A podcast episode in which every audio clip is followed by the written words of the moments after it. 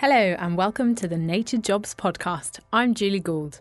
This week, we're celebrating women in science at Nature Jobs. And here on this podcast series, I'll be speaking to five inspirational women who've all studied science, technology, engineering, or math subjects and have gone on to do some incredible things from understanding the key processes of diabetes to designing the top of the tallest skyscraper in London, the Shard.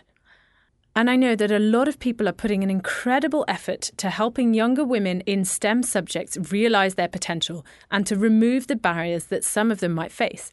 So, with that in mind, I really hope that these interviews will inspire them and bring a smile to their faces and show them that if you put your mind to it and follow your passions, anything is achievable. In this first interview, I've got the pleasure of speaking to Frances Ashcroft, Professor of Physiology and Fellow of Trinity College at University of Oxford. She's got an infectious attitude to life and science that I'm sure you'll hear in her voice. She's been an academic for many years now, so the first thing I wanted to know was what sparked that curiosity, that fire, that need for her to ask questions about the world. I think I've always been interested in science because I've always been curious about the way that the world works. I grew up in a tiny village in Dorset, and I was just fascinated by the natural world, by the flowers and the birds and all the things that I saw around me, and I just asked lots of questions about them. And I started out as a naturalist, I suppose, and then I gravitated towards asking questions which could be answered perhaps a little bit more explicitly.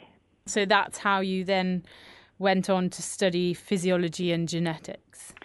So I did biology at school, and then I was lucky enough to get a place at Cambridge to read natural sciences.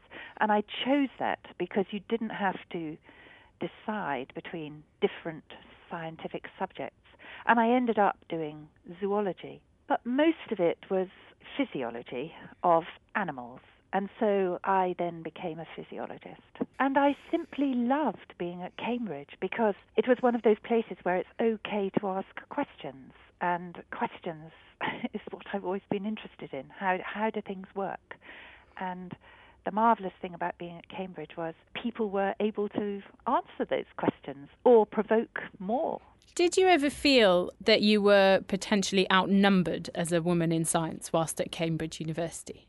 Oh, yes there were there were many more men than women when I was there because I was there at the time when there were only three women's colleges that it was possible to go to. So we were completely outnumbered. But as you can imagine, that made for an extremely good social life. so you had a lot of fun as well as doing some hard work. Yes, we had a lot of fun. Let's talk about your achievements in science. So, in 1984, I believe, you came across a rather interesting discovery. Can you tell me a little bit more about that? I was lucky enough to get a position at Oxford, which was an independent position and allowed me to set up my own lab. So then I had the opportunity to decide what it was that I wanted to do. And I specifically decided that I wanted to do something that was different to what I'd been doing before, so that I wouldn't be seen as a clone of the person that I'd worked with before. So I decided what cells to work on, and I, I just picked the pancreatic beta cells because they had interesting electrophysiology and because they had a disease associated with them, so it might be possible to get funding, and also because there were other people working in different areas on the same topic, so that there'd be people to collaborate with. And it was incredibly scary to change everything all at once.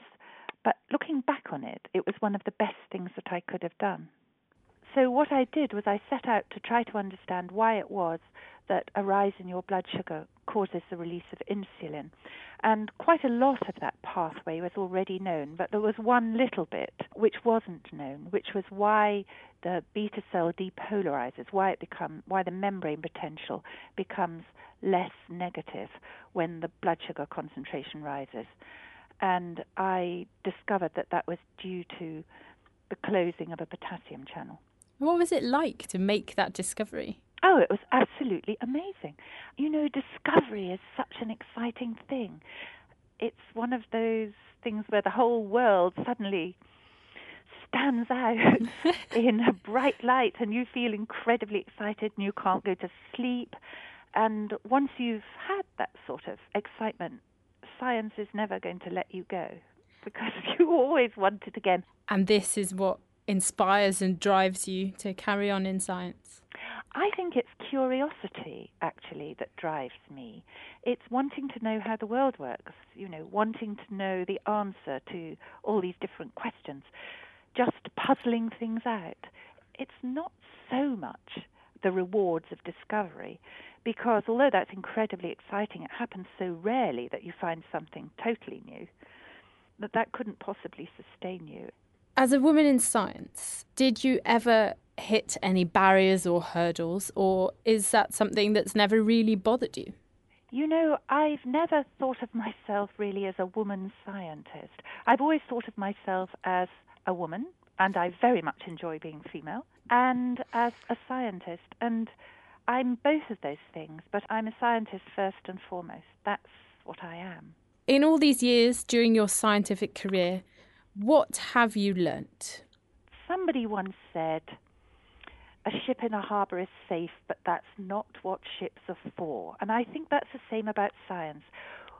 It's important to have the courage to try something new.